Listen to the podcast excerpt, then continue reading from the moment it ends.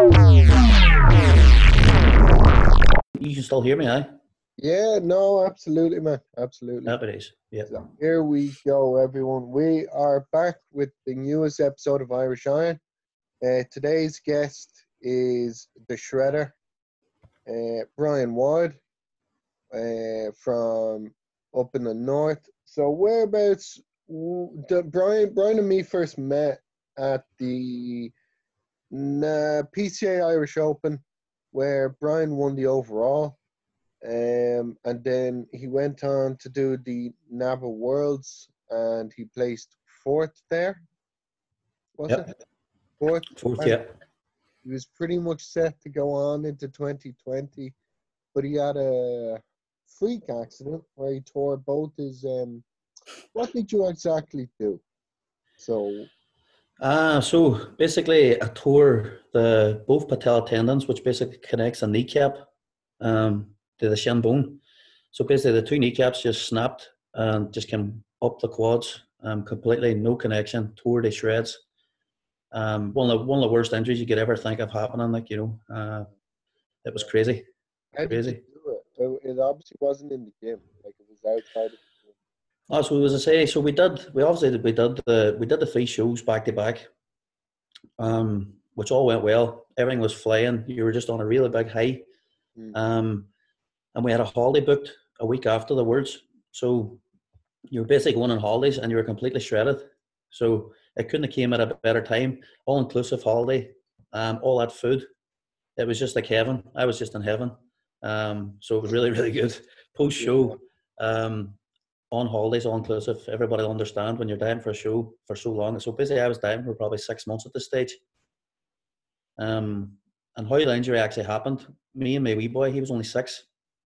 We were actually playing football. It was like because it's an all-inclusive hotel, you know the way they do the entertainment and stuff. Yeah. So one of the gears was saying, "Oh, there's a wee football match on. Everybody can come up and join in." And he's crazy into football, so I thought, right, let's do it, let's give it a go. So I thought it would have been maybe just a wee bit of passing, a wee bit of shooting, but turned out it was a full-on match. Oh. And it started off friendly enough, but as the match went on, and obviously I'm competitive myself, so I was probably getting a wee bit too rough as well. And one guy, I was kind of running with a ball, and one guy came from the side and hit me. And when he hit me, my two knees hit off the AstroTurf pitch, and they just snapped. And I just knew straight away. I said, "Brian, what did you do here, man? You've wrecked yourself." It was literally like two elastic bands snapping. You could hear that. And I was just kind of lying there, and the thing was, you couldn't move my legs. My legs was completely gone. It was like someone was like put a taser gun. That's the only way I could describe it. It was like someone put a taser gun to your legs, and they were just completely. And I looked down, and my kneecap was like nearly up at my hip. Yeah. I was just going like, "Oh, what did you do, man?" And the first thing actually came into my mind was, "Man, you're done. You're finished." Like, because obviously competing was fresh in my head. And after having a good season, there was big plans for an off-season and where I was going to go from there. And it was all just coming crashing down, like, big time at that point. Like, you know, it was all just kind of going through my mind. I wasn't even thinking, I'm all right. I was just thinking, I'm done. That's me. It's over, like. But yeah, it was crazy, man.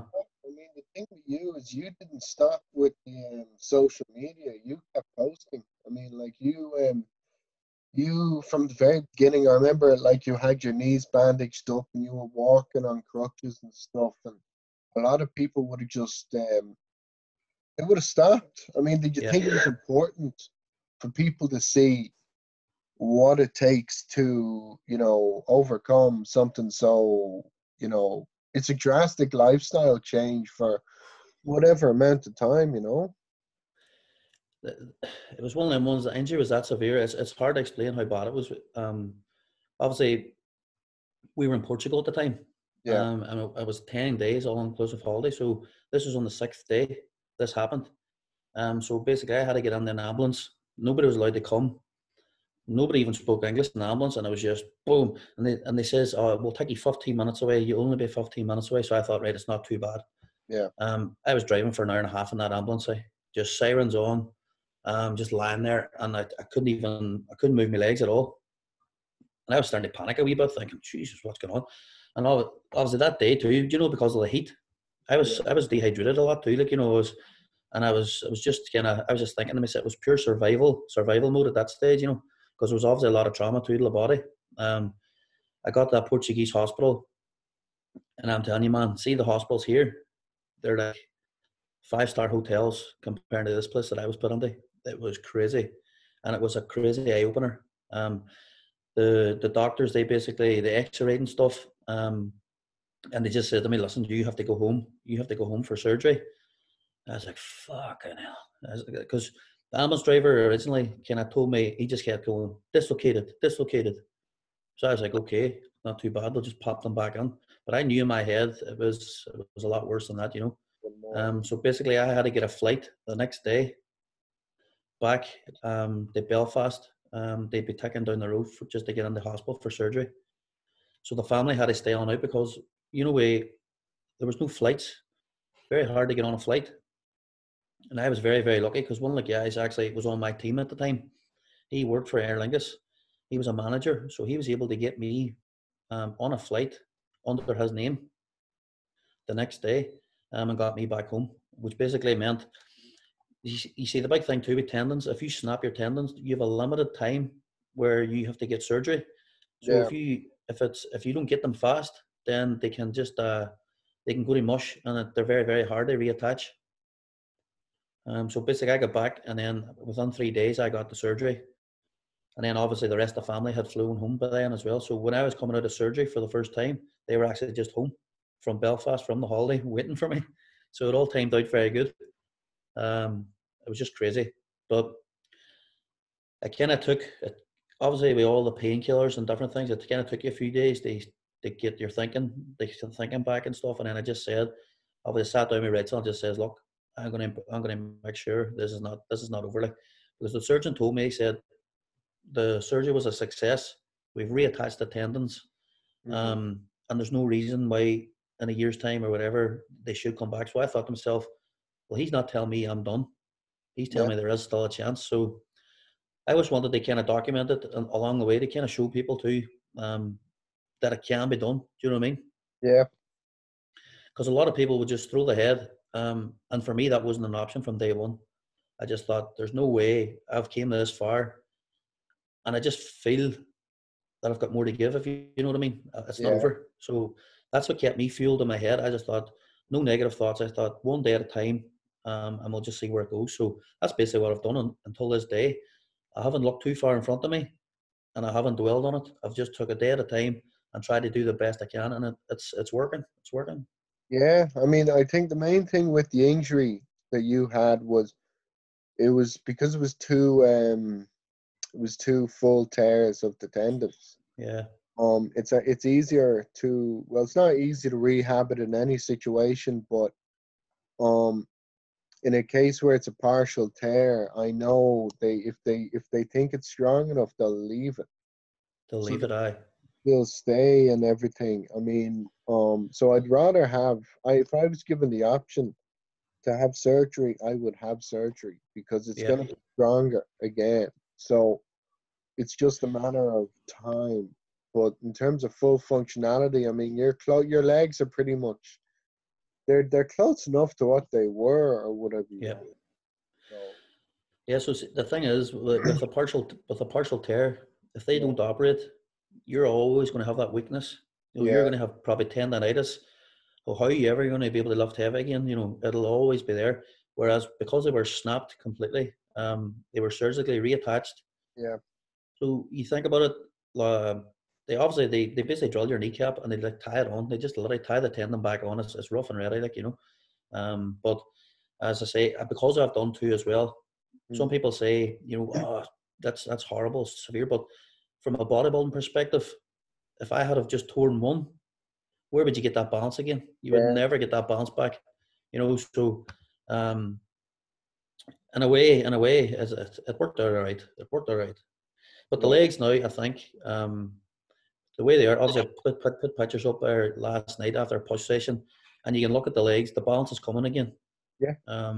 So I think the legs aren't far away from where they were when I started prep last time. No.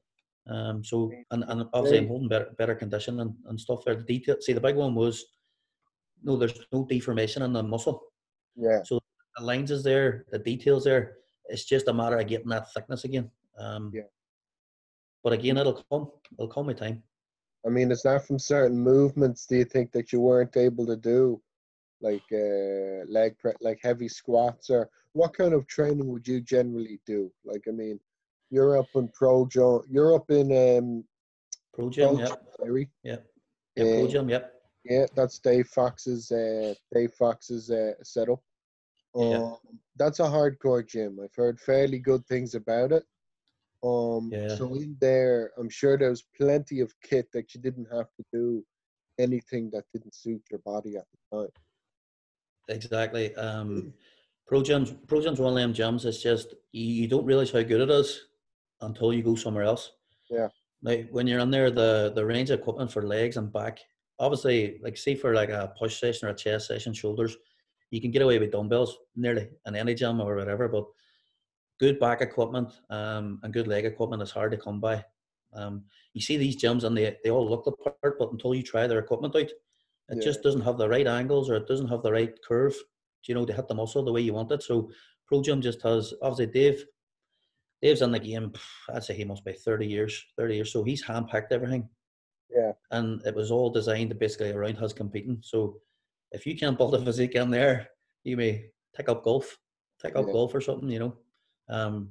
But basically, from an early stage, even before the injury, see, like heavy squats, I used to, whenever I was a lot smaller, back when I started, I would have been very, very strong in squats and stuff. I would have maybe done like a five plates a side squat and stuff. But when you looked at the legs, the muscle didn't reflect the strength.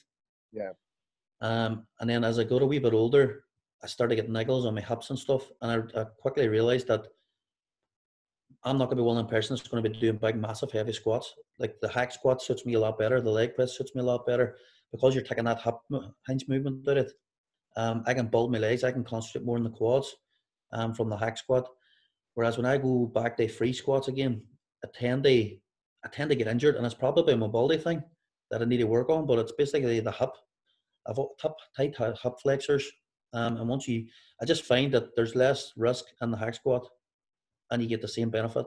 So I tend to kind of stick. I'll stick with the hack squat. I'll stick with leg press for the main compounds for quads. Yeah. No, I'd be the exact same. I mean, I can squat for days, absolutely. But I find it's like if you can't do a squat properly anyway, you're not going to be, you know, allowing leg growth to happen in the first place. So I'd always like that shows, you know, because I mean, like you get a lot of younger competitors and they'd be stubborn. They'd want to do what makes them feel better, but it doesn't necessarily reflect in physique. But in terms of your training, when you got into bodybuilding, did you have any mentors or anything, or how did you get started into the scene? Were you sporty, or was there? Yeah, so basically I came up through football. So football, I was always playing football, and Latter-day was a little wee skinny. It was like a stick, really, really skinny. And basically how I started was I literally got a few weights at the house. They basically built myself up for the football. And I played football day. I was about 21. As I say, weights-wise, gym-wise, I wasn't at a gym. I was just like at the house, where we bench, a few dumbbells, putting the Rocky music on, doing the punch bag, stuff like that there. It was just crazy stuff. You didn't have a clue what you were doing, but it was great at the time, you know. But when I was 21 then, I'd basically torn ligaments on my ankle 3 times at that stage. So every time I was playing football, my ankle would give way, and it kept tearing. So I thought to myself, this is enough. I have to pull the pin. So once I stopped the football, I basically started the gym full time then.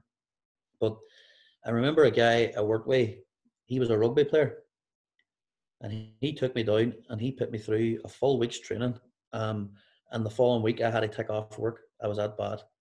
I had to lie in bed. Muscles was tore off me. Couldn't even move. I was that bad. And I thought, what the fuck? I'm not going back at that.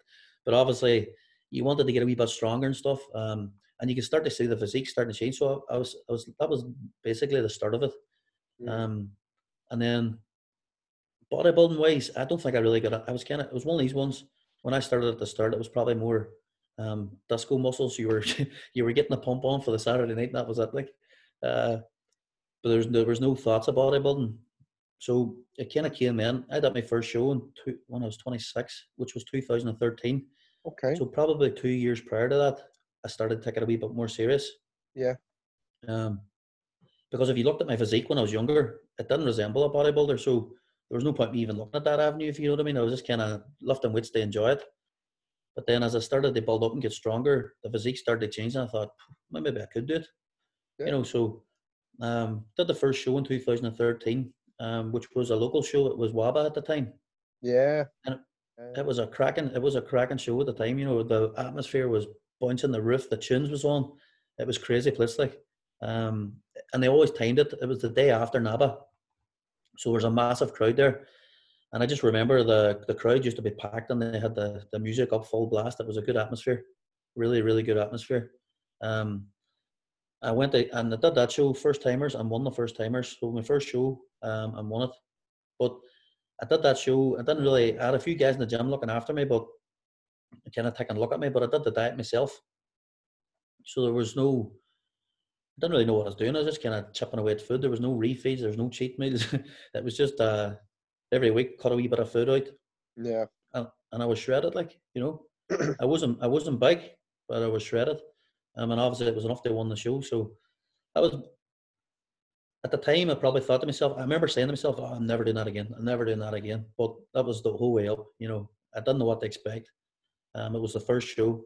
So after then, obviously I got the bug for it. And especially after winning, once you won, then that feeling when you're standing up there, and then you get the food back in the next day, you forget how bad the diet was, and you're good to go again.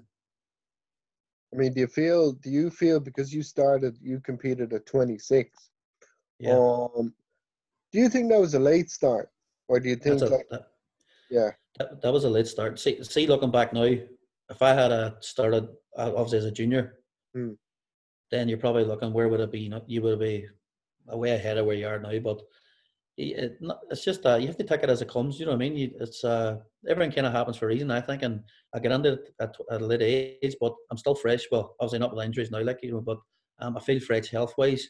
Yeah. And only the last couple of years, everything's really, really clicked for me in a sense where when I go into the gym, I can really just connect with that muscle too. It just seems it's all kind of clicking now, so I can seem to progress really, really quickly now at the minute. Yeah. Everything just seems to fall into place, and it only really started to happen the last 2 years. I've really kind of learned what my body needs and how to basically progress at a quicker rate, you know. Yeah, I mean, I'd be of the opinion now, like, people's training age, you know, you can start competing at 40, and theoretically you could compete until your 60s. I mean, the wear and tear is going to be different. So I do think that in a sense, starting late puts you, it gives you an advantage over, you know, certain guys you'd be coming up with. I mean, they'd definitely be dropping off in their 30s, like with injuries and stuff like that. So in terms of your longevity, it's going to be a step further anyway. So it doesn't really make a difference. I mean, at the end of the day, the physique is always going to look a certain way, depending how long you've been at it. That being said, you competed in 2013. Did you always stick with NABBA, or did you go into the IFBB affiliates? I had a disaster. So that was 2013. 2014, I was actually dieting down to go on holidays. Okay. The stupidest thing you could ever, I was just dieting so hard. And I actually caught an infection. So 2014, I was going to compete later that year, but I ended up in hospital with pericarditis, you call it. It's an infection around the heart, so it's the wee sack around the heart. That was just a viral infection. But obviously, because I was dieting, my immune system was super low. And, of course, I caught the infection, ended up in hospital for a week. And so that ruled out that year. 2015 then, I chanced my arm at the UKBFF, which would basically would have been the IFBB qualifier. Yeah. The northern version of the RIBBF, basically. Yeah. And that show, obviously then, because that was my second show, and it's obviously weight classes, so I kind of had an idea I'll be under 90. So that was grand. We dialed it down for it. And I was working my guy at the time, and I was absolutely, it was one of them ones I was absolutely peeled beyond belief. It was the hardest prep I've ever done, even to this day. I was shredded, and it was so hard. The guy worked me really, really hard. And coming into the final week, now, you know the way you get people who say, oh, but I was looking class a week out and different things. Well, until I witnessed this firsthand, so we basically, everything was working perfectly. I came up the night before the show. I was weighing 86 kilo. And I mean, it was just a nice balance. You wouldn't have touched anything. We shouldn't have touched anything. And at this stage, we had a wee bit of aldactone in. So we had a wee bit of aldactone on. It was only like maybe 25 milligram. It was very, very small. Yeah. And the water was still on. So everything was looking bang on, perfect. And the night before the show, they gave me an order diuretic, which was a half, I think. I can't remember which it was, but it had a wee bit of Lasix in it. And that was just game over. Woke up the next morning, weighed in for the show, 81 kilo. So that was 5 kg gone overnight. That was just a wipeout. And for me, that was a very, very hard one to swallow because it was a 20-week prep. And for it to be just gone to get overnight was crazy. And at the time, I didn't have the knowledge to fix it in the morning. And to be honest, I should have probably just started drinking water and putting sodium back in, but I just didn't have that knowledge back then. Yeah. And to be honest, it should never have happened. We should never have took that extra wee bit. But it just, again, I take it as a learning curve. It was a good learning curve because I'll never make that mistake again. You know, I weighed in at 81 kilo and I came fourth that show. So I still didn't come last, but the look compared to the night before was just day and night. It was terrible. And I was disgusted at myself. So after that, there was a couple of shows later that year, and people was telling me, just go on to them shows. And I was like, no, I'm not doing it. So I basically straight on the off-season and prep right around 2016 for the April shows, which would have been PCA. It was the very, very first PCA show in Ireland. And the NABBA was a week later. So made the move. At that time, I was training Extreme Gym. That was a gym in Derry as well. On the water side of Derry, and it was a good hardcore gym, but I was running on the 2016 shows, and there was nobody there with experience to know that you could really, really trust. So I made the move back to Pro Gym, and back to Dave Fox was there. Basically, look after me. Ran on did the novice PCA, and won that. Now, I literally just, because NABBA was a week later, we didn't do any peak week. We didn't do any carb up, no water, no nothing. I just literally went on it as a training session. So we walked into the show, and what I liked about it was the condition was really, really good. And it was just all the details there, all the lines was there. We didn't cut water. We didn't carb up. And it was a really nice look. But obviously, you're going to be a wee bit flat. But it was enough anyway. We won the novice, which meant then we had to step up to class 2 a week later in the NABBA. So we went into NABBA then, class 2, the week later. We carved up heavy. I put on about 7 pounds, and the look was just drastically different. Just looked a lot bigger. Possibly, maybe not as tight, but it was a class look. I loved it, and I won class 2 as well. So that was a good thing for me. We kind of redeemed the year before. It was on my head. I needed that confidence back, basically, to keep moving forward. You know what I mean? So 2 1s back to back. It was nice. So it was good to kind of come back after the terrible run of the year before. Deadly, man, deadly. No, that's great, because I think, look, at the end of the day, I think the losses build you up. I mean, especially when you get a chance to learn about, you know, water manipulation and all that kind of fun stuff. I mean, at least last year, 2 of the 4 shows, or at least 2 of the shows I did anyway, were messed up because I did that. I did exactly what you just said. You looked okay going into it, and then you popped. I went overboard. I popped like 1 light Lasix in the evening, and then I popped 1 the next day, thinking in my head, okay, it's going to be It's going to be good. Didn't have a coach to tell me anything. So do you think, like, working with a second eye, or not even a coach, but having somebody there to make sure you don't do too much of this or that, do you think it's important? That's very, very. Like, obviously, I continued on, and basically the 2017 season myself as well, with just someone looking over you, but you were making the calls yourself. And after that season, I just thought to myself, I need to offload this. It was just too much stress. And the thing that I say to people is, how can you make accurate decisions on your physique when you're emotionally involved? So obviously, I'm making decisions for me. I'm looking at the mirror, and one minute I'm looking great, the next minute I'm thinking, oh, you look shit.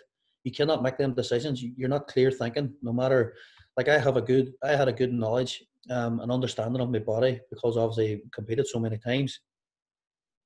But for me, in that state where you're depleted down, you're not thinking clearly. Whereas someone else will stand back and they'll see the clear picture. Do you know what I mean? So that's whenever 2018, I basically offloaded my prep in on the giant, like Jamie Johal. And this was, I kind of joined, I started with him for an off season. Okay. First, before we done to the 2019 season. So the big thing for him was just kind of, I seen him on YouTube or somewhere. I got there, and I basically just started chatting to him.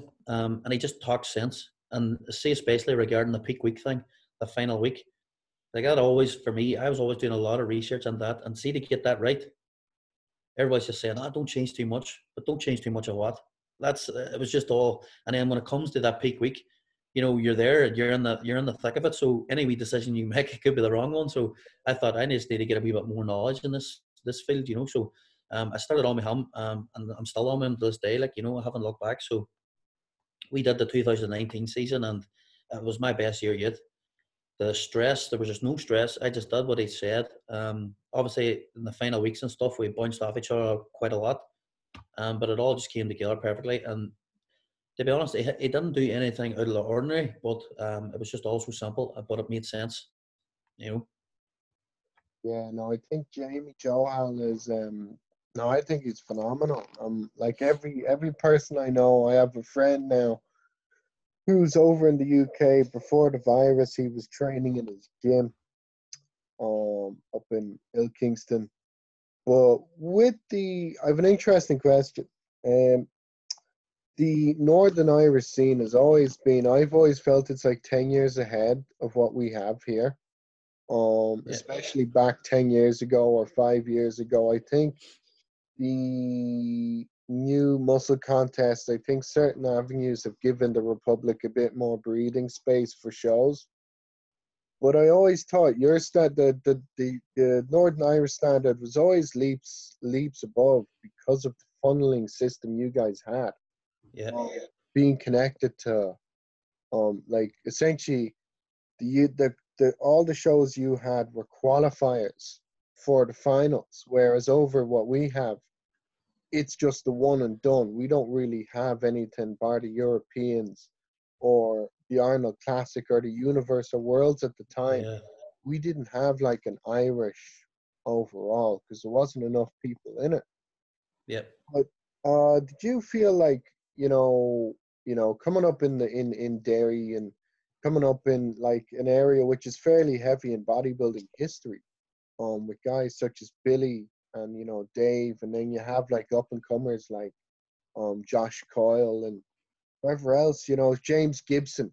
I could probably go on, Emma Gormley, like anyone who's listening or watching, like give those guys a look. I'm sure is there any other guys, like when you were coming up, was there any guys or girls even that you said, you know, like that were excelling at the time, you know? Was there any like kind of motivational pickups, I suppose? See, the standard whenever I was coming, whenever I started, it was all kind of the older guys. Obviously, they were just all peaking. Yeah. So you had boys like Al Smough there, who's NABBA Pro, complete and utter mass monster, greeny condition, crazy. You had boys like Paul Stewart. Yes, yeah. Like see, and you've obviously got Dave there, Dave Fox, big Mark Getty. You've all these guys And then you're looking at them and you're thinking, Jesus, they're like light years ahead. You know what I mean? Just the mass that they had and the condition that they were bringing was crazy.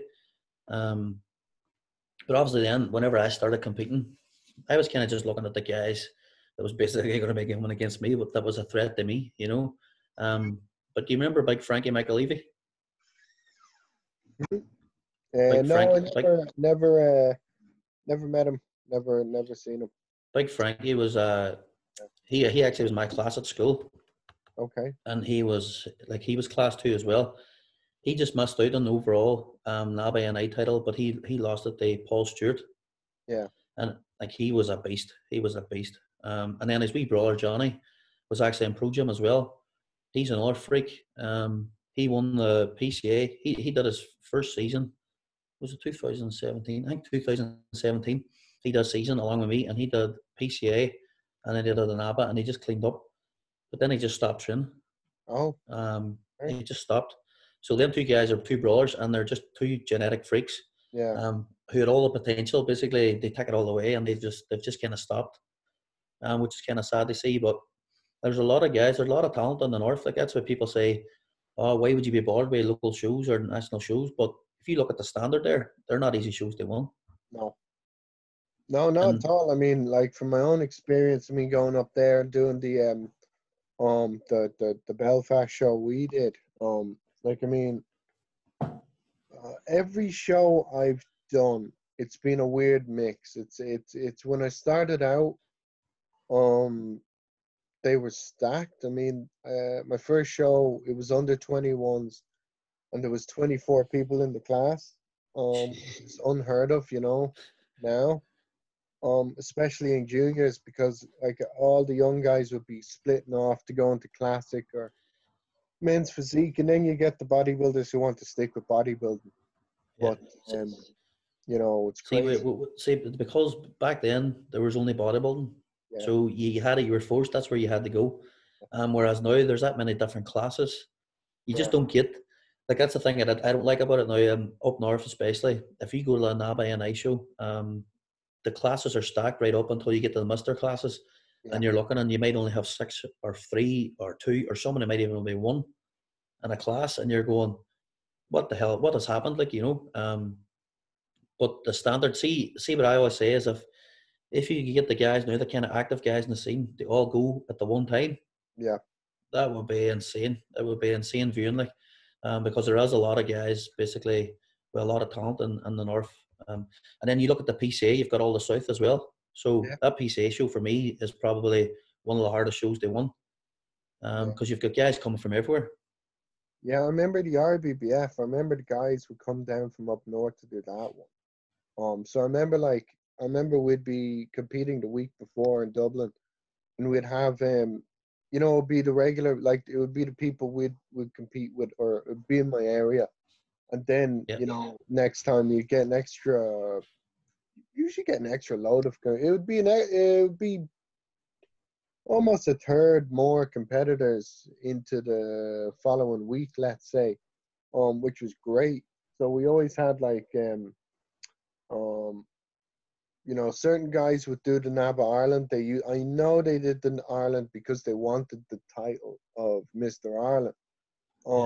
And then I know the RBBF was a good route to qualify anyone really for the Arnold Classic and stuff like that. So instead of doing the UK BFF, you also had that option of doing the, you know, the Europeans and stuff like that.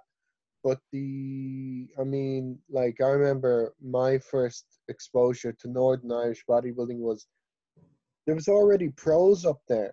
Like, we didn't have that. I mean, you guys had Masoom, but does he train out of Pro Gym as well? Yeah, Masoom trains in Pro Gym. We've got Masoom's IFBB Pro, Emma Gormley in there, IFBB Pro. Who else? There's actually an odd girl there, Alison Leary, too, would train out of Pro Gym. She's IFBB Pro. Okay. You know, so there's a lot of guys like up there, you know, and girls too, like with good quality physiques. Masoom's one of them guys. He's 212 pro, but you just look at him and he's just a freak. He's just the muscles or bellies are just bubbling out of him. and crazy strong. So it's just a wee tank. I love his physique. It's so round, it's so full. Like, it's just there's nothing missing. I think the only thing with him is he'll get outsized. That's where he loses it. It's not not missing anything. It's just he's not big enough. I think whenever he comes on competition, like, he's on maybe 197, 198 pounds, something like that there. So he's giving off, say, 12 pounds, these guys.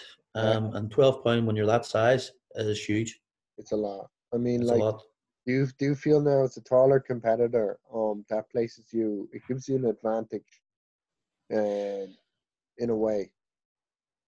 You can look at it two ways. I think, well, class two, my kind of height's probably a good height where you're kind of in between. You're in the medium kind of category where you're not too tall and you're not too short. The shorter guys can fill the physique out better. Do you know what I mean? They're shorter, so you can fill the muscle out.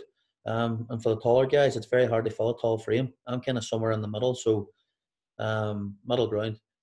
I'm falling it not too bad, but I still have a lot to go. I mean, what body weight did you compete at in your last show as opposed to your first show? I mean... Oh, first show, I was probably only, I think, about 11 and a half stone. Okay. Yeah. Really, really small. Believe it or not, at NABBA NI, which was the first show in the season, now a lot of people, you'll get a lot of bodybuilders and they'll not tell you the proper weight because they get this, they always like to put out this big weight. So I could turn around and tell you, no, I was 15 stone on stage, shredded, but I wasn't. I was 13 stone. 13 stone, 9 pound. Okay. At NABBA, which was my first show, and I was pretty. There was not much left. I was shredded. Like PCA 3 weeks later, I went up 3 pound, so 3 pound more fullness, which was a really nice mix. So I think I was 13.11 there, and that was just a perfect mix because I was nice and full, and I was still dry and hard. And then the World's End, which was basically another 3 weeks. I was 14 stone on the button, but I just didn't have that same, because basically what happened after PCA was I won the overall title. I thought, like, in my head, going into this 2019 season, I just had overall in my head. That was it. I just overall title. I wasn't thinking about coming out of the class, because if I wasn't good enough for the class, I wasn't good enough for the overall. I just had this thing about be last man standing. I just needed it, and I was chasing that down. Yeah. And I kept saying, and openly said it. I said to people, they said, what do you think? I'm going for overall. And I want that overall title. And for that, to get that at PCA, it was unreal. It was a really one of the moments where everything just kind of felt solidified that, geez, I've actually done this. I've actually achieved this. Like, I am a decent bodybuilder. You know, it just kind of brought everything back. There's a lot of emotion in that day, because every year leading up to that, that's the one goal I had, was to be last man standing on that stage. And to do it that day with the quality of competitors that was there was insane. It was a good show, man. I enjoyed doing it. But, I mean, one important point, like, what people should be listening to is the fact that you came in peeled in your first shot. I mean, a lot of people don't do that. I mean, I certainly didn't. So I think coming in condition from the very get-go, it kind of leaves you with, like, I tell people this, when you get in condition once, it doesn't make it any easier, but at the same time, it shows you that, okay, I can do it, okay? So the only thing you really have to worry about once you've gotten into shape once is about making the improvements. So did you find when you came in condition, you know, what were the comments made? Was it generally just fill up the frame a little bit more? You already, like, just the basic things, just get a bit bigger and stuff like that. See, whenever I came on basically that first show, there was the comments I was getting back was actually surreal. There was just, everybody was just saying that it was the best I've ever seen, you know, because the presentation, I was full too, you know, and I was just super dry. I was really conditioned. And I remember going into that show, it's actually a good one, and a lot will probably relate to this, was I was coming into that show and I was probably ready 3 weeks out. So the last 3 weeks of that show was when it really hit me. And at that point where every footstep you felt. And then there was one time I was actually telling the guy, one of the guys was training me, I just texted him, I said, look, I don't want to be cheeky, but let's just not talk today at training. Yeah. Because my brain cannot process any more today. I was just done. I said, look, and he goes, no, no problem. So we went into the gym and literally grinded the session out. He busted my ass. And at the end of them, I was able to just chat to him because I was able to know, all right, I've got that done now. I've survived it. Let's move on to the next day. And it was one day at a time type of thing. But you see, the thing is too, like the job I'm in, I'm an engineer, so I do programming, which is all, there's no physical work, it's all mental. So you're programming on a laptop. Cool. So whenever the body fat's off, you know, your mind starts to, you have to really, really put a lot of effort in there to try and concentrate, you know. Yeah. So that's why basically was saying to him, I says, listen, we're not being shaky here, but there's no talking today, just don't be talking to me. I was busted. I've been there. I mean, I felt, you know, you have to get into that place though. Yeah.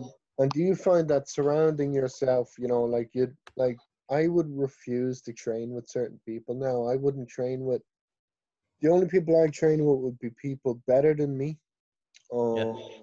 myself, or pretty much a client, like I'd say a bodybuilding client. So even with my, like if I had a friend asking me to train them or, oh, they want to come with me, I tell them politely, no. But on your end, man, would you be of the same mindset? You know, if you want to be the best, you have to surround yourself with like-minded individuals. 100%, 100%. Like, you know, like I had a train. I only really had one training partner, and we trained. We don't train together now, but we trained for years on end. And the thing was, the man was a beast. He was 19, 20 stone. Yeah. Strong as a bull. So I was getting butterflies in my stomach and on the stream of that man, because I was thinking to myself, how the fuck am I going to keep up with him a day again? Like, you know, he was destroying me, but it was good for me because I was getting all the growth. I was chasing him, constantly chasing him.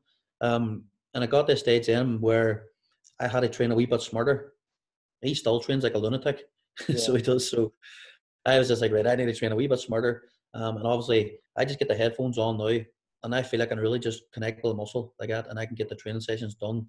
I find there's very few people that I can train with because they would either hold me back or I would get frustrated. And I don't want to come across as that person where you don't want to be a dickhead to anybody or come across like that, but you're there to do a job. And I find once I go in the doors, the pre-work it's on, I just want to get it done. I'll have a wee chat while I'm warming up, but once I'm warmed up and the sweat's on, just nobody talk to me. Just don't talk. We just have to get the job done, you know. But that's where you have to be. Yeah. I mean, I find during prep anyway, like, I might be a bit weird now. During prep, I like training with people just for the extra push because I know I'm capable more during the actual gym sessions. So I just need a push. In the off-season, I can kind of do it on my own, except for maybe a spot and certain lifts. That'd be it. With yourself, would you say your training would it ramp up in intensity from pre-season to off, or would you keep it the same the whole way through? Just change it around, you know. Training, going on day prep just doesn't change. It just stays exact same split, exact same rest. And the key thing for me, get on that prep as performance. You have to keep your strength. See, once you start to see that dip in strength, especially at the early stages, then you're doing it wrong. Yeah. Your food's too low. Your recovery is not right, and you're just not getting the rest or whatever. But you have to keep your strength high because see, once that strength starts to dip, you're losing muscle. Yeah. You know, you're definitely going to lose muscle. You're going to lose fullness in the physique. A lot of people has this thing in their head where they start a prep and they think they can do higher reps and stuff. And then obviously as you get more deep into prep, they're saying, oh, well, my muscles are dry now. I don't want to go too heavy. If the strength's there, just do it. Do the weight because obviously be safe and listen to your body's feedback. But if you have the strength, then you have to keep pushing that strength because you keep all your tissue and you're going to burn extra calories. So I just don't get why people try to change everything on their prep. It's exact same. Yeah. You literally change the diet, the food chips down. And as a result of your output staying high, you're going to get leaner, and you're going to hold that fullness to you in your physique. Yeah. I mean, I tell people this as well. It also depends. I mean, like, we have no excuse to not push hard in terms of dieting, because like what I tell people is, when you're doing bodybuilding, if you go natural bodybuilding, of course you're going to have to be a bit more careful. You're going to have to do a longer diet and make sure you hold as much tissue as possible. But when you're doing, you know, as I call it, you know, enhanced extracurricular bodybuilding, all that enables you to do is be a little bit harsher in terms of your dieting. If you need to drop to, you know, a certain amount of calories or carbs, you can do that without losing tissue. Yeah. The enhancements only allow you to train with added, you know, it'll allow you to grow, not necessarily grow, but you won't lose tissue as long as you're training hard and heavy. No, exactly. I think once obviously the enhancers are in there, and your protein intake's high enough, yeah, you're not going to drop muscle tissue that easy. You're definitely not going to drop it that easy. The problem being, people the start of your prep's going to determine a lot on the end of your prep. Yeah. If you're starting a prep and you've 3 stone to drop, you're not going to be peeled at the end. And if you are peeled, you're going to lost a lot of muscle. So I always say, if you're starting a prep 16 weeks out, you want to be pretty lean. Not stupidly, but you need to be well at yourself. Maybe at the maximum 2 stone. I wouldn't be dropping any more than that. Ideally 1.5 stone, something like that there. And it allows you to get that condition. You know, people always say to me, well, how do you get so shredded? It's a really simple process, but one key thing I always do is I always start the prep lean. Yeah. So we're slowly chipping down. I'm losing 2 pounds a week, and that's it. And at the end, you're at 3 weeks out, you're ready. Yeah. See, I've never been in that position. I mean, I've never been completely shredded yet, so I can't say what's it like to be ready at three weeks out. Like, I'm always, my issue has always been, I get to 6 weeks, because I've always, like, when I was a junior, I did it myself. Last year, I did it with Christian McAlinden. He helped me for my very first show. And then I did my last load of shows myself, and then Tommy Staunton helped me for my very last one. But yeah, I find, like, this is, as a coach, do you find, like, how do you're obviously, you know, full-time working, but you have a coaching business on the side. What made you decide, I want to do online coaching? I mean, because it's obviously, you know, it's very much it can be productive, but I wouldn't do it unless you had a second income to start it off. I mean, so how did you get coaching? That's basically what came out of the way. It was always one of them things where you always have a big passion, like, see show prep and stuff. I'm just fascinated by getting in shape. So it was always kind of a passion that you had anyway, getting in shape and watching people get in shape. Sure. And then I wouldn't have started years ago because I wouldn't have had the knowledge to do it. So basically, I was always something I wanted to do. And the reason I started it was because you got to a level where your knowledge base, you invested in. I've invested years into this, so all that there all builds up. And whenever I felt like I had a good knowledge base, they basically give out good content and good advice. I just started it up, but as you say, I still have my own job. And I wouldn't have just jumped in and went online coaching full time straight off the bat, because it takes time. It takes time to build up. It takes time for people to see your results, people to get confidence in you, you know. So it is going to be a long-term thing, but again, it does take time for it to build up. I was lucky enough, probably too, coming off the back of them ones and stuff, 2019 when I started it up. My online coaching business took off pretty quick for the first. So I was pretty busy from the start, which was really good. And then coming into this year, I actually had 6 people going for shows. Savage. We got the 6 weeks out. Well, one guy was 4 weeks out for a muscle contest, and we had to pull the pin. Madness. Yeah, and they were. I mean, like, did you see what they did with the Arnold? They only let competitors in for the finals, so it's like the prejudging was blocked off. You know, there was no expo. You know, they're pushing forward the Olympia. It's a crazy year to get into bodybuilding. I mean, I had one client, but he was only going to be doing I think it was spring initially, and then we said October, But that, like, October down here is meant to be going on. I mean, we've got dates. But I told them, look, I don't want to put you under that mental stress of having to worry about, is it going to be on or not? So with all your clients, if you have they all pulled out from all their shows, it's just off season now. Basically, when it started, the COVID was only meant to be 2 weeks. Remember, 2 weeks lockdown, blah, blah. Yeah. So everybody kind of just says, you know what, let's hang tight.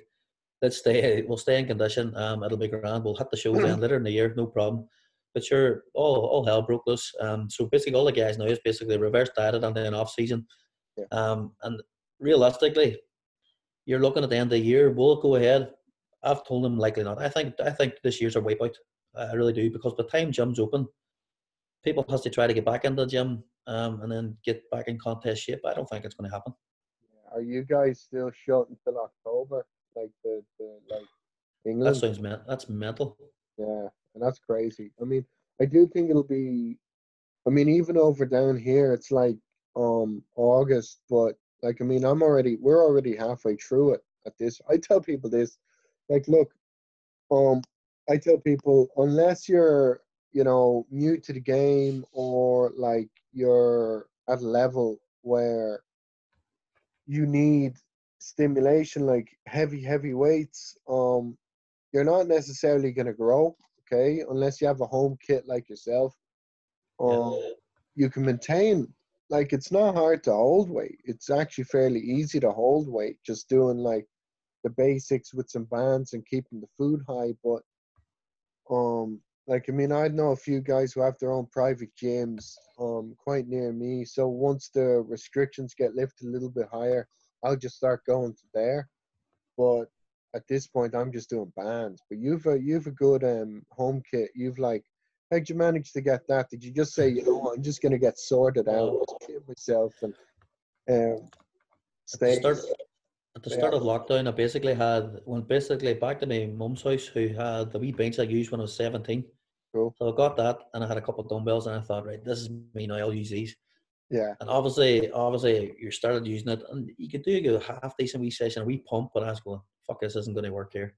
Yeah. So that's basically pricing around, trying to get a rack, a certain type of rack or something. I've seen a few guys with a rack, and I thought, this is a really good job here. And I have a garage out there, so obviously the garage was just a complete tip, faulty rubbish. So I thought, right, you know what, I'm going to rent this garage out, get a skip, and we'll build a wee gym. But it kind of grew arms and legs. I started off, I was just going to get the bench and the rack. And once I got the bench and the rack in, I thought, fuck, this looks apart here. I could get, what can I do for legs? So I sourced a second-hand leg press then. Yeah, cool. And once the leg press is on, I go, jeez, what else can I get? So it's grew arms and legs. There's a full gym out there now. So I'm covered. I'm covered for lockdown. But, yeah, I mean, I think like a lot of people after this are going to go and get home gyms. And I'm not even thinking like another lockdown, like, touch wood, it doesn't happen, but during preps and stuff, so handy. Especially if you have a family, like when they're asleep or, the kids are asleep, you can get up, do your first session of the day or whatever. I mean, as a family man, how have you found, like doing competitive bodybuilding? Because, I mean, they're obviously old enough that they know what you're doing. It's not like having a toddler where it's kind of don't know. So what's your experience being, competing in bodybuilding and then, telling your missus and the kids, okay, daddy can't do this, he has to eat this, this. What's the general situation been for yourself? For me, it hasn't been too bad. Obviously, the rest of the guys, they eat what they want. Whenever the wee guy was a wee bit younger, he would have came to me with a cookie, sat at my knee and says, Dad, I just have a cookie. And I'm going, no, I can't eat that. And he's going like, just take one wee bite maybe and put that under your mouth. And you're looking to eat the whole cookie. But I've kind of got the mentality where food doesn't really bother me. So while I'm sitting eating, I could be sitting eating white fish and rice or whatever, and they will be having a chicken curry. And obviously, I like the, it's weirdly, I like the smell of food. And the taste buds start to... But the food doesn't really bother me. So juggling the whole family thing, I just kind of, the family has to come first no matter what. Yeah. But you can fit your training in. So as long as I get training, then the rest of the day is my day or whatever. So you go to your work. after work finishes, I go to the gym straight away, get it done, and then the rest of the time's family time. So it can be done. Obviously, it's not as ideal as if you were a single man, but it's more than doable. And then the thing about it is, whenever you're at the shows and they're at the shows as well, and you're like, that time I won that overall, they basically think I'm this superhero. Do you know what I mean? So it's like a great feeling. And they'd be buzzing off it. So we got them wee t-shirts done with the NXT on it and the Pro Gym in the back and stuff. It's good. It's good. Yeah, how old are the kids now? Like, my wee girl is 16 and the wee boy is 7. Savage. So it's like we actually had the wee girl whenever I was only 17. We're still together, so I'm actually with my missus now, I think 18 years. Right. So we're 16. And you're in your 30s now then. You're in your 30s now, yeah. Crazy. Man, I know a good few bodybuilders who had kids, and I think it's actually made them better bodybuilders because they literally just plan. Christian said he just planned his meal times around his son's eating. So it's like, I figure if you have a kid and the baby's going to be eating, anyway, just eat at the same time. Bodybuilders, sleep. Yeah.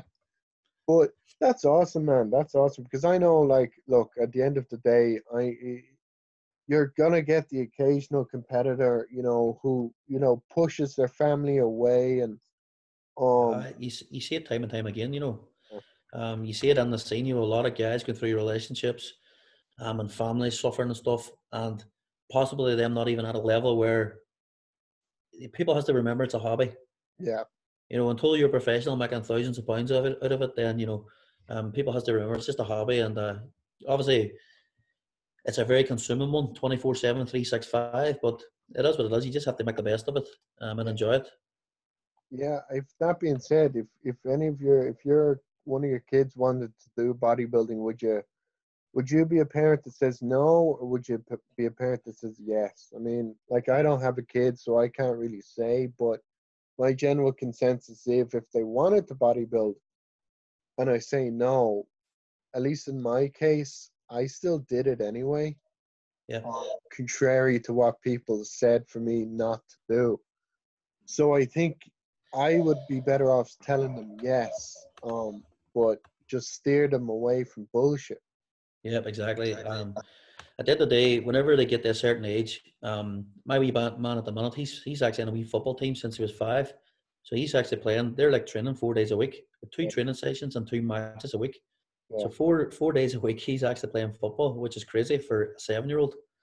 So he's flat out playing football. But there's going to come a time where maybe, obviously, if I'm still doing it, which I probably will because I'm not going to stop, he's going to probably look to do the weights or whatever. So I can teach him all the right ways to do things, the right nutrition, all the rest. And then at the end of the day, if he's still playing the football and he's using the weights for performance or whatever, then all well and good. But if he wants to take it further in the bodybuilding side, then again, it's his choice. And by that stage, they're old enough to make their own decisions, do you know what I mean? But at least we're here with experience to guide them in the right direction, do you know what I mean? Yeah, I mean, because I came from a very weird position where, like, my family aren't sporty at all. There's no sporting background. Like, even in the extended family, there's no sports. So it's like I was the first one in the household to really, it wasn't as if I picked rugby or football. I picked bodybuilding. So it's like, okay, right. So, especially, I think at the end of the day, they're just worried about health. And I'm like, look, that's the least of my concerns because I make it, I monitor everything, as a bodybuilder, like with your clientele and stuff like that. I mean, when I'm working with somebody, I would tell them generally bloods three times a year, twice during, I generally say before the off season, after the off season, and before prep and after prep. That would be it for myself. But with yourself, would you generally be, get the markers in place? Make 100%. Sure. I'm actually lucky enough to have one of my friends through the gym. He's actually a doctor, so anything I need or anything like that, he does a full MOT, does all the bloods. They all come back, and then he emails them to me as well, so I can see them. And all the markers. obviously when you're doing this here, your markers can be up and down or whatever, so you need to see what you need to correct.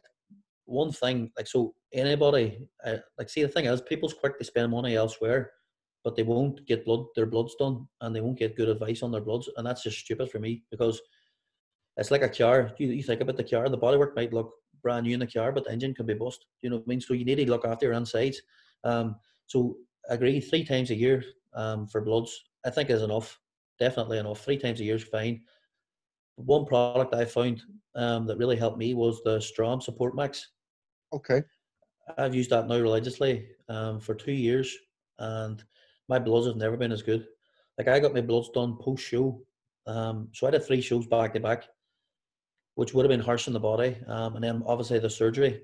I was on a lot of morphine and stuff. And 2 weeks after I got out from hospital, I went down and got my bloods done. My bloods was just bang on back in range. I couldn't believe it. Crazy, crazy. And the Support Max 100% was contributing to that, definitely. Cool. Liver values, kidney values, everything was bang in range. Okay, fair enough. And cholesterol, everything they got to was level. I couldn't believe it. And I actually got them done there a few months back.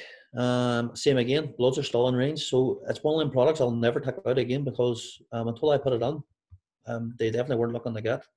So it's definitely one to think about. Do you take it?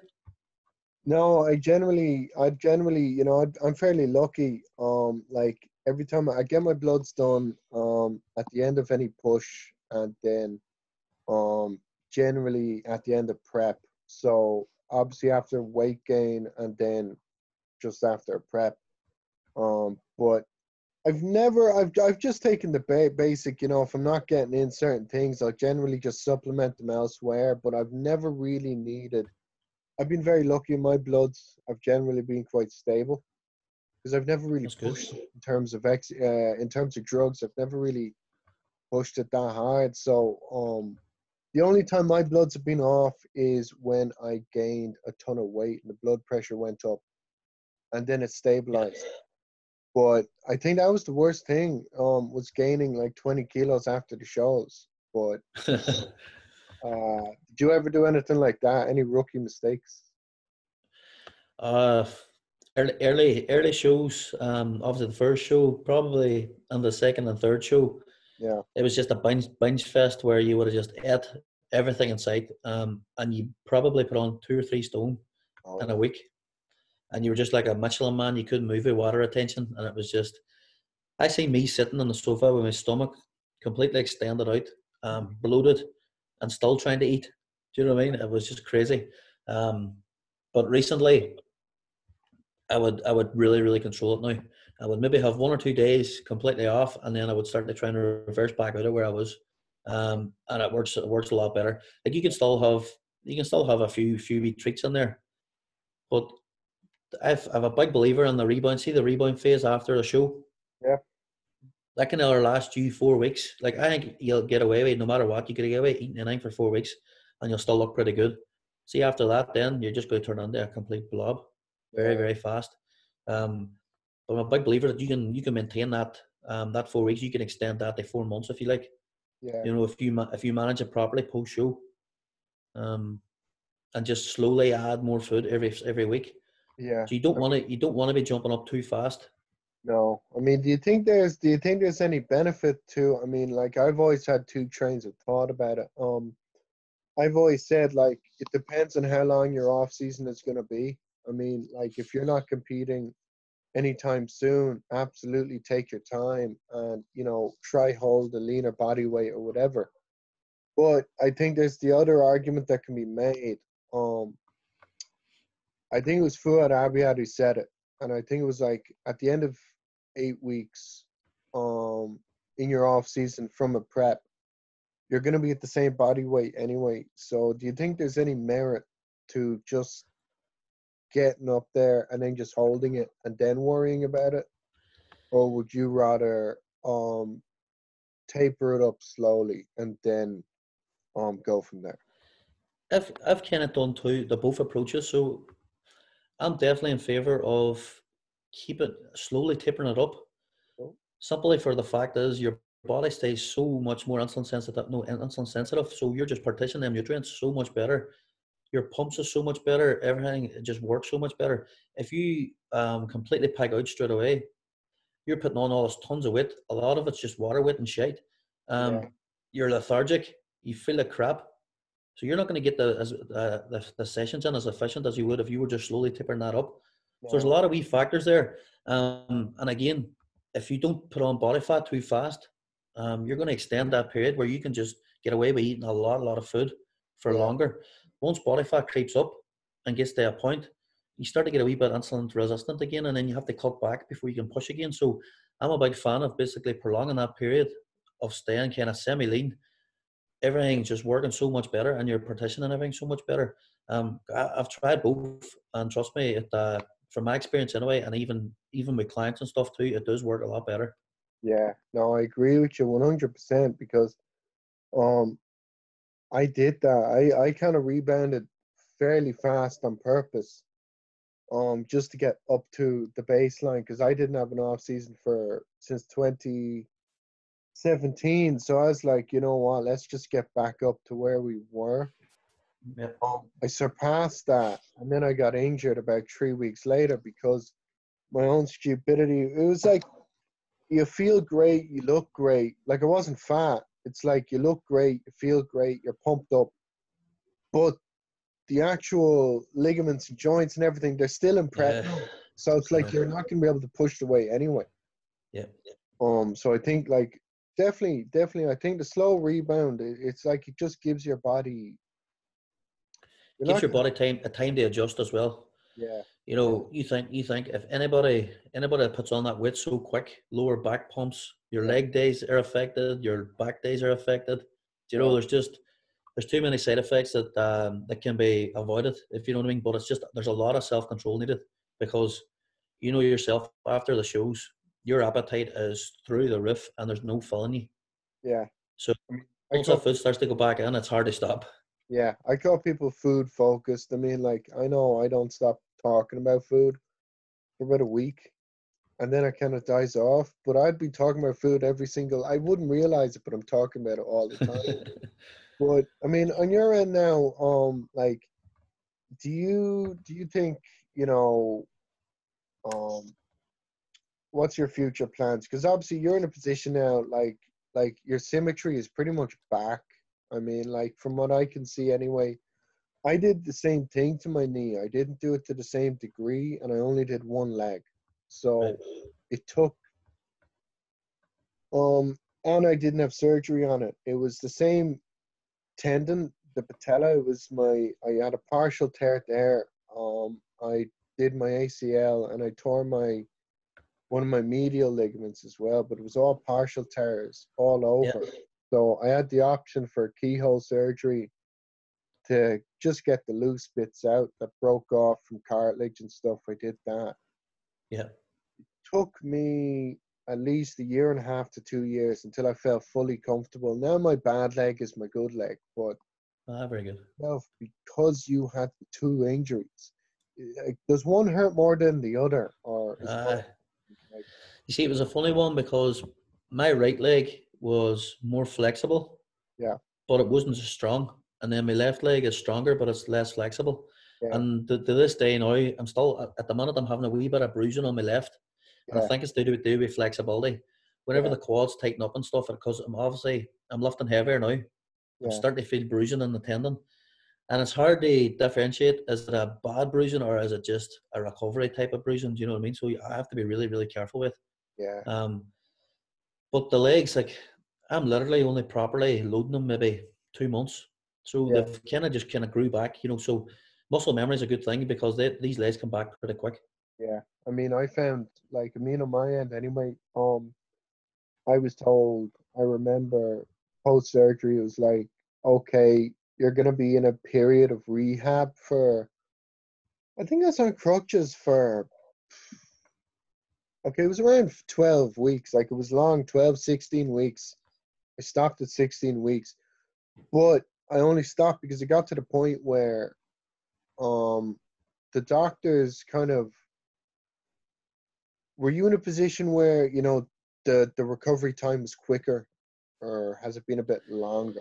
I mean, because... Yeah, so... For me, like, it took... My, my recovery, they've basically got the standard. There's like a standard chart of where you should be at certain stages, and yeah. because of my muscle mass, the surgeon that did my surgery, he actually wired my kneecap as well. So basically, he wired it and locked it that I couldn't bend physically past 90 degrees. So no matter what I did, it was locked at 90 degrees. And it was basically in there in case I slipped or fell, it would protect it. So within 5 weeks, I was at 90 degrees.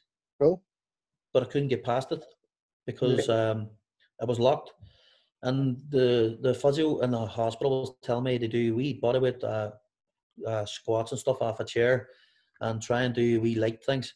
So I was doing this, and that was grand. I went back at 12 weeks. 12 weeks, I was supposed to get another X-ray to get the wire out.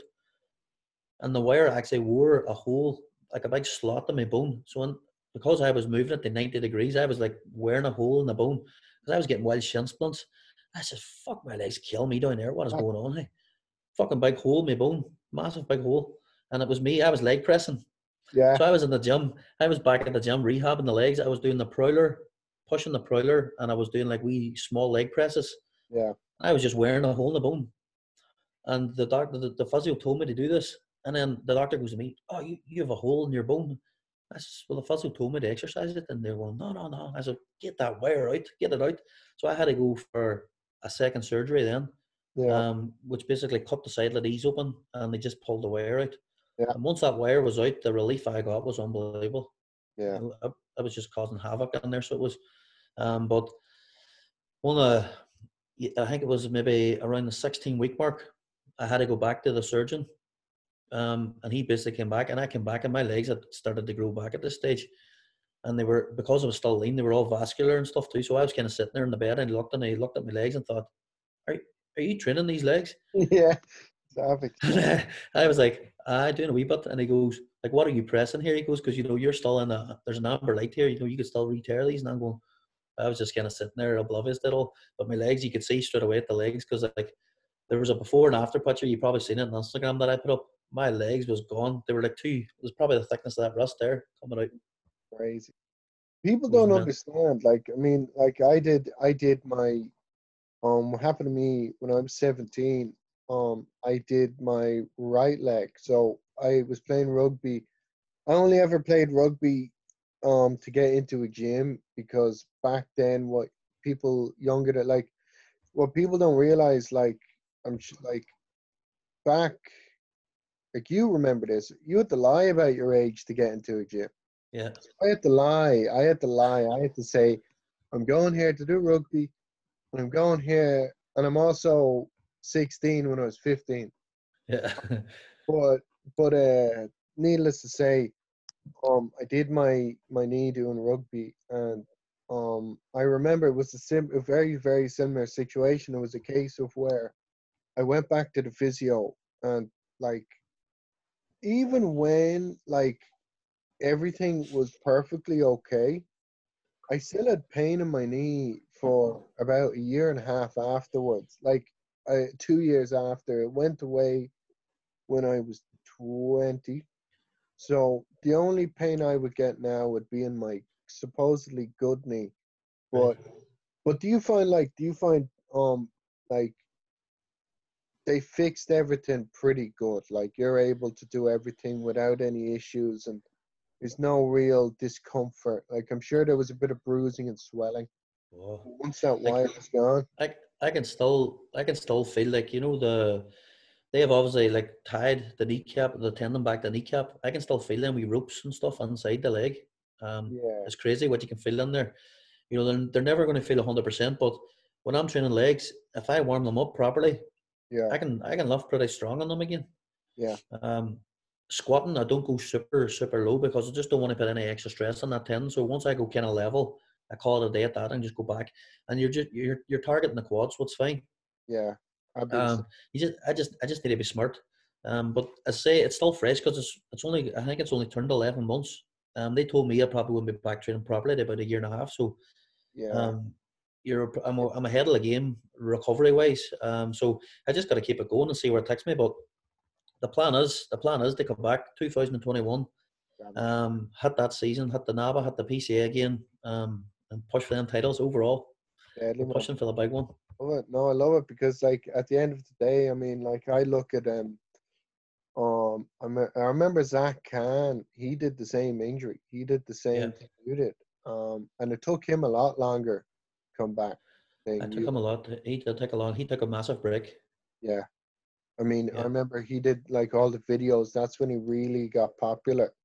But, like, he had 2 surgeries. I think he's had more than 2 or 3 surgeries.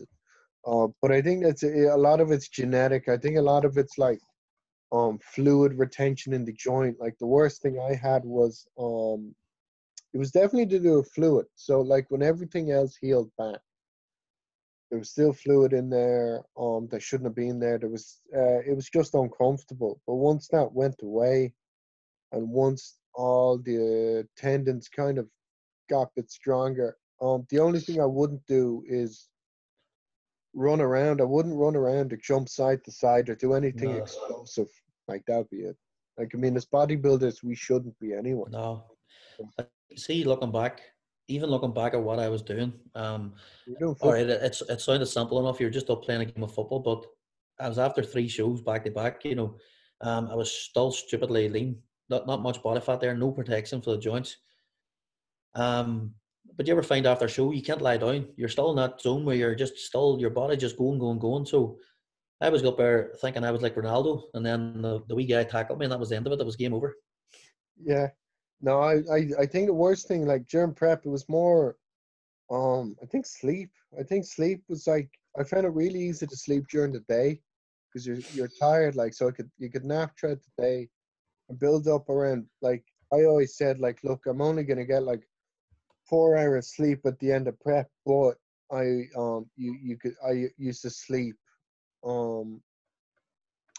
at breaks and stuff, and whenever I could, so it amounted to around 6 or 7 throughout the 24 hours anyway. Yeah. But did you have any issues with that yourself, or did you manage to sleep? I think sleep, the lack of sleep is definitely, see, as the body fat goes down, it's inevitable. You're not going to, your body seems that it doesn't need as much sleep when you're super lean. You can, like, you know, you can just seem to keep going on 4 or 5 hours sleep and you're good to go. Feel great. Running under the first show, the NABBA show, my sleep was definitely broken. Once I got that show out of the way, my body fat was still down, obviously, because you were actually getting leaner and tighter as it went on. But my sleep was perfect. So it was nearly like a stress thing or a mental thing. Once that first show was out of the way, I was sleeping like a baby through the PCA and through the Worlds. That didn't even bother me then. I was getting full night's sleep. I actually remember that the morning of the Worlds, I woke up and I forgot that I was actually doing the show. I woke up and I was like, what day is it? And I looked and I was covered in tan. I was like, "Jeez, get up quick!" You know, that's how chilled out it was at the end of it. The pressure was off. I find after I got that overall title, you see the NABBA Worlds. I wasn't actually doing the NABBA Worlds. I qualified for it, but I wasn't doing it. So we went completely on the full off-season mode. Obviously, I had a full week eating junk, and I was actually sitting on the Sunday night, and I was fed up eating junk. New Year again, I was eating good food, but then I was eating desserts and stuff. And went out then, obviously took the missus out for, you know, the 3-course meal, and we're having like a bottle of wine and stuff. And we came home on the Sunday night, and this was 2 weeks out from the Worlds. I was sitting there going, I had a bit of drinking. I was drinking wine, and then I had a wee whiskey sitting there, and I thought, wonder could I do the Worlds? Why did I not do that? I should have done it. And then I messaged the Giant. I said, "Do you think I can make this here?" Mike, he goes, he says, "What?" I says, "I'm thinking of doing it." I says, "Sure, it's only 2 weeks." He goes, "Send me pictures in the morning." So I took pictures in the morning, and I thought, no way am I making that. I was like a water buffalo, and I was 21 pound up. And I was like, this is not happening. He goes, "Oh, we can do it. We can definitely do it." So I was sitting there, had all my big meals there. I think we were reversing out. It was like 600 or 700 grams of carbs I was on. Yeah. So I was sitting there scooping all the carbs out of the meals. And that was that time. We just we lost 21 pounds in that 1 week. That was all fluid, all water. Yeah. And then we did the peak week again. Then so went down to the World. We pushed on the Worlds. We didn't. He just says, "Look, we'll just push to be super big." And I thought, hey, let's do it. What do I have to lose? You know. So you're standing in the Worlds. You don't want to be sitting there and look small. Yeah. So we just pushed it. And as I say, I was at my heaviest and super full. but just lost a bit of a wee bit of crispness at the back. But it was still a good look. Really, really full. Still had plenty of detail. So it was nice to kind of try a different approach as well. Yeah, especially for the worlds where, and the universe especially, where I've always felt the universe is more of like, it is more of a UK show because it's always in the UK. Whereas the worlds, it's a lot more, you know, it's going to be jammers from people. It just so happened to be up in not Victoria Square, sorry, that's Birmingham, or is it? It was in the same venue as, you know, the PCA, whatever it was before, anyway. So, was that your first experience doing the worlds, or have you done it before? No, that was the first. That was the first time going on the worlds. It was a good experience, you know, really, really good, because obviously the standard of competitors that you're seeing is just mad. It's insane. Like we actually got, it was this tanning with Liquid Sunrise, and it was done in a hotel. Yeah. And all the guys just in there, obviously tanning, and then obviously you just stand there. You've got nothing on you, like, so you can see how everybody looks like, and there were some big dudes, some really, really big guys, like, you know. I mean, you had all the pros, like all the NABBA pros, but I've always had a very weird issue with the NABBA pros, and it's not that they're not deserving of pro status, but half of them don't come in shape, and I've kind of come to the conclusion that the reason half of the NABBA pros don't come in shape is because they kind of realize it's the same people every show, because there's not a lot of NABBA pros to do, so. Yeah. It's not like an IFBB show where you have to come and peel, because, you know, there could be, you know, David Henry or someone there, or Flex or whatever. You're always going to have the same kind of crew at all the NABBA Pro shows. So, like, I mean, was not where your man was not. I mean, this year I know, like, we had some great amateur NABBA winners, and then they went on to do, you know, the pro show and then almost win it. I mean, your man, what's his name? Jack Brooker. Have you seen him? Oh, Jack, he's some physique, crazy. And I'm crazy, like, physique. He won the amateurs, and then went and came second in the pros. So, yeah. I mean, if you had the opportunity to, you know, turn professional in NABBA, would you do it, or the PCA, or would you do it just for? I would take the NABBA Pro card for just to have that status to say, you know what, I've done this. There's an elite group here, because not everyone. It's a big one to get. You have to win the worlds, or else win the universe or whatever your class. So it would be nice to get that title. PCA, I think, is maybe a level again above. Like, if you look at the PCA guys, you have to win the overall British. And if you take a look at the standard and that overall British, that's IFBB Pro material. Yeah, and them guys. That's a big standard. Yeah. So I mean, my goals is kind of hit the NABBA. If I can get NABBA professional, and then take it from there. But the PCA it's crazy standard. I mean, what people don't realize as well, like, NABBA, and like especially back in the 80s, like, I mean, way back before. There was any, you know, real divisions. You had guys going from one league to the other league to the other league, like we are now as amateurs. Yeah. But they would have been professionals. So what I find with the way the NABBA Pro stuff works, you can compete as a professional in NABBA. You can also compete as a professional in the PCA. So you have those two options of avenue. Yeah. And I think, like, becoming an IF, like, I think you may disagree with me, but my whole take on it is the IFBB is kind of geared towards guys who have the genetic shape to support the size that they put on.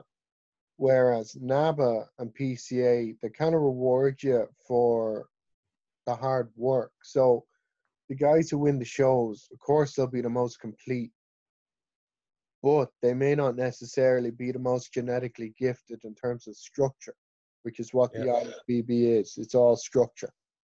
So do you think, like, NABBA is kind of like, it's the more hardcore, it's like, I've always felt it's like, you always get the guys in there, they're always like gnarly, they're huge, you know, savage physiques, they just don't have the structure.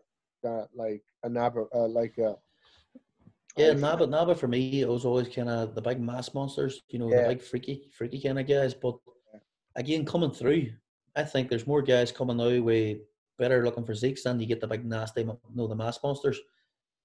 They're very few, if you look at even now, they're few and far between. Yeah, I mean, I look at, that's why I love the Northern Irish scene, because you have guys and they're huge, but they're not structurally bad either. It's just like Mark Getty is what? He's like 6'5". He's a 6'4". Yeah, he's a big tall guy. Yeah. Fill up that frame, like it's impossible to fill up that frame. Like, and if you look at that height, you look at Josh Mealy. He's a NABBA pro. Do you know the big Viking? Jesus, that man's a beast, hey. Yeah. And he brings condition. Has condition. He has legs as well. I mean, legs are massive. Yeah, I mean. So like him for a tall guy, I would like to see him and big Jamie Johal go side by side, because that would be a battle. I've seen them both in person. They were both at the PCA finals, and both were in off-season mode. So it's like, oh, freaky, just freaky. Huge. But I mean, like I know Dave Fox was big back in the day. He's still holding a lot of mass anyway. But I mean, in terms of the Northern Irish scene, who would you say are the up-and-comers? Like, we won't count the pros, because we know who the pros are. But I mean, like in my eyes, I wouldn't be too involved in it. But I'd say James Gibson's probably the next. Gibson, like me and Gibson, competed a few times. We're good buddies. Like, so I would say, if we were to do a show and put everybody up, myself included, I would say me and Gibson would be right up there. Gibson's probably the biggest threat. I don't let him know that. Like, but. He's got that big round muscle bellies, thick physique, whereas I will have maybe a bit more shape and the condition. So it comes down to the judges, apples and oranges. Who do you pick? You know, so I would say the two of us could be going in April time, but again, it's just everybody's circumstances. You say no, you're going, but come the time, we don't know who'll be there. But if you line us all up, it would be a good showdown. Are you coaching any juniors or any? I have a couple of young guys in the team too. They're not at the stage where they're ready to go to the stage, but they're just wee small guys starting out, doing things right from the start. You know, deadly. I've one wee guy down south, and he's working his ass off. He's really skinny wee guy, and he's eating a ton of food now, and he's just progressing every weekend. It's good to see, you know. Average, no, because I was I prepped two people before. It was men's physique, so obviously I did what I could. But I didn't have the same passion for it, you know what I mean? Like, I had one client, and I'm not gonna lie, I was pretty let down that the shows got cancelled, because it was like, I was just like, I love bodybuilding, and I love junior bodybuilding, because that's what I started off in. Yeah. So for me to coach a junior would be a dream, because I never won it. I never came in condition enough for it to win it. But I'm like, if you can kind of win as a coach, it must be rewarding enough as well. I mean, have you had any clients that have competed already before all this madness? This was the first year running on it, so we had six people. One for muscle contest, where he was 4 weeks out, and he was doing the masters, and he was pilled. I mean, pilled. And he had 4 weeks to go, so he was going to be super grainy. Oh, wow. And then obviously we had 6 in for NABBA and PCA. And if you've seen the pictures of them all sitting 6 weeks out, they were all sitting really bang on. And I was gutted, because I was going to have these guys shredded, you know. Yeah. It would have been good for them. They see them do it, and then obviously it was going to be good for me too for the online coaching. So we were all kind of gutted, but for me, knowing what it's like to compete and what it takes. For that to be pulled away at 6 weeks out, and the uncertainty of it all, it was a large mental battle for them guys, like, you know.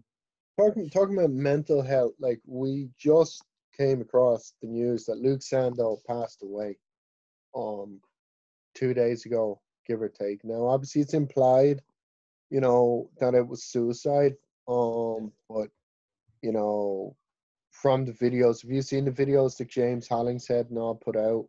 Like, seen the videos, really sad. Hey. I mean, sad times. Yeah. I mean, it's crazy because the guy had, you know, he had kids, he had the girlfriend, he had, you know, one of the best in the world, 31 years old or 30 years old.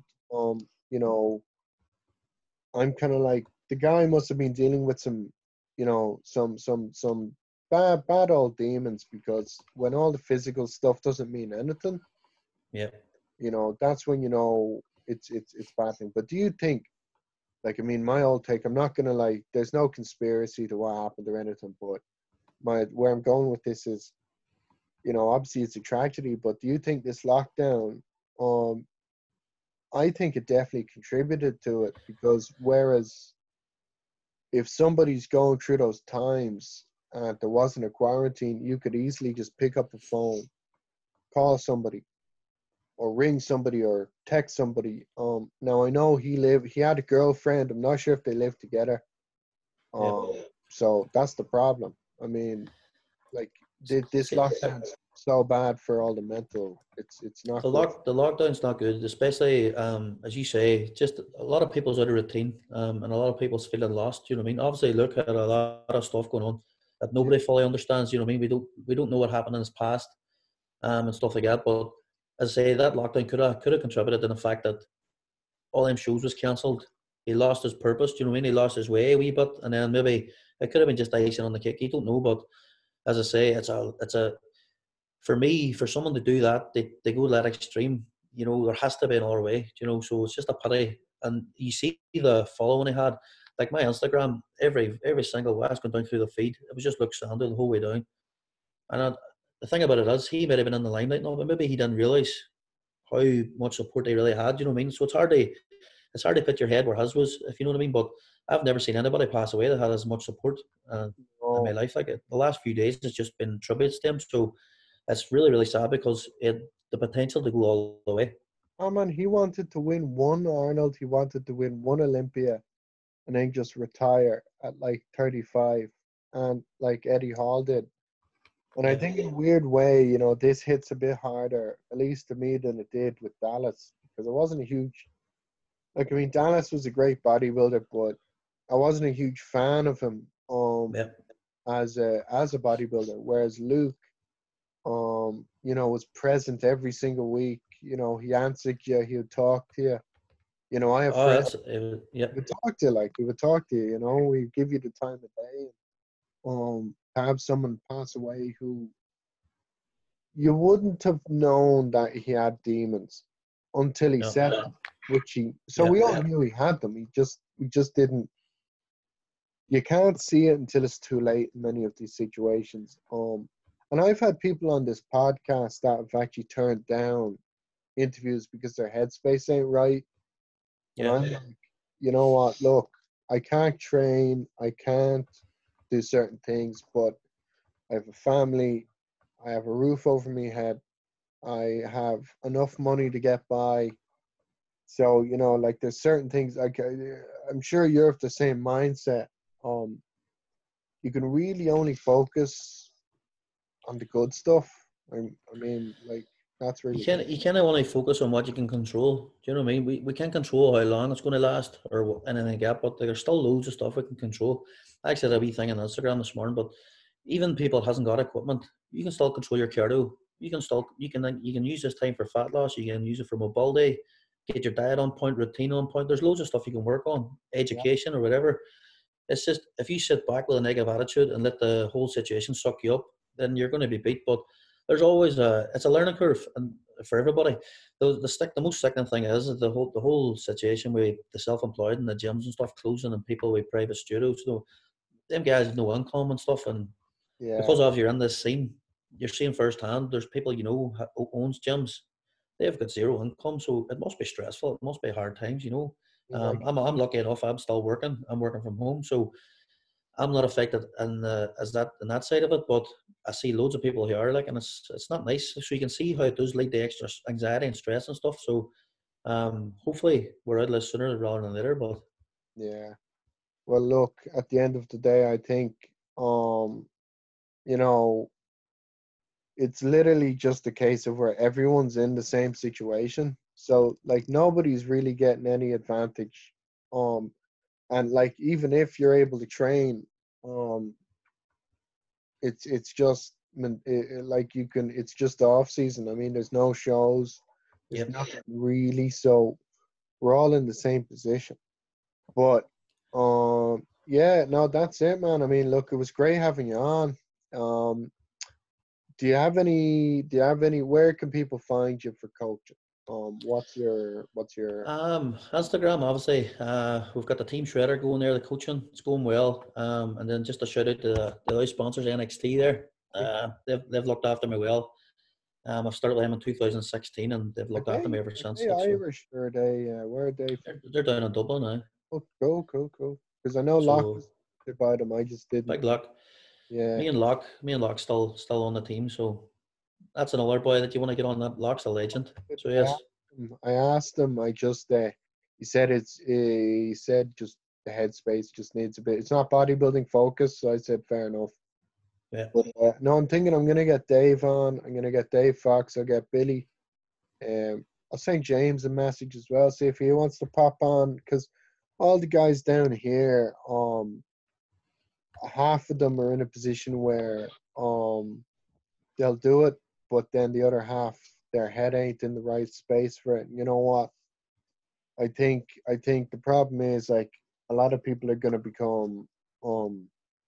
I hope people don't step away. I mean, I'm just hoping that people have that same fire for everything once we're able to get back to it, because every show's going to be jammers. Every show's going to be packed up to the gills. Next year, the classes are going to be the biggest ever. Everybody's going to have withdrawal symptoms. It's going to be crazy. Yeah. I think muscle contests.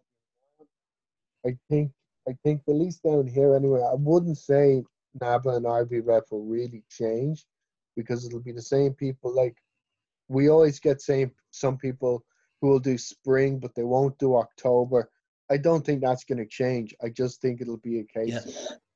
Yeah. But I think the pro shows are going to be phenomenal to watch, the ones that are on this year, because we're the only ones that people can do. So, like, that being said, man, it was a delight having you on. I'll have to come up, because I want to see that gym anyway, man, for sure. Once this is done and dusted, I'll probably stay up for a few days and. Even to make a weekend for it, you know, up and get a few sessions on Pro Gym. You know, it's good to be gym. And as I say, hotels and stuff up here is pretty cheap. Airbnb. Wouldn't even go to hotel these days. There we go. But daddy, man, so look, thanks for coming on. Everyone who's listening, Brian can be found at his Instagram handle, which I will post down below. And I will also... I'll just post everything that needs to be posted. This will be up tonight and tomorrow. Good stuff. That's Irish Iron.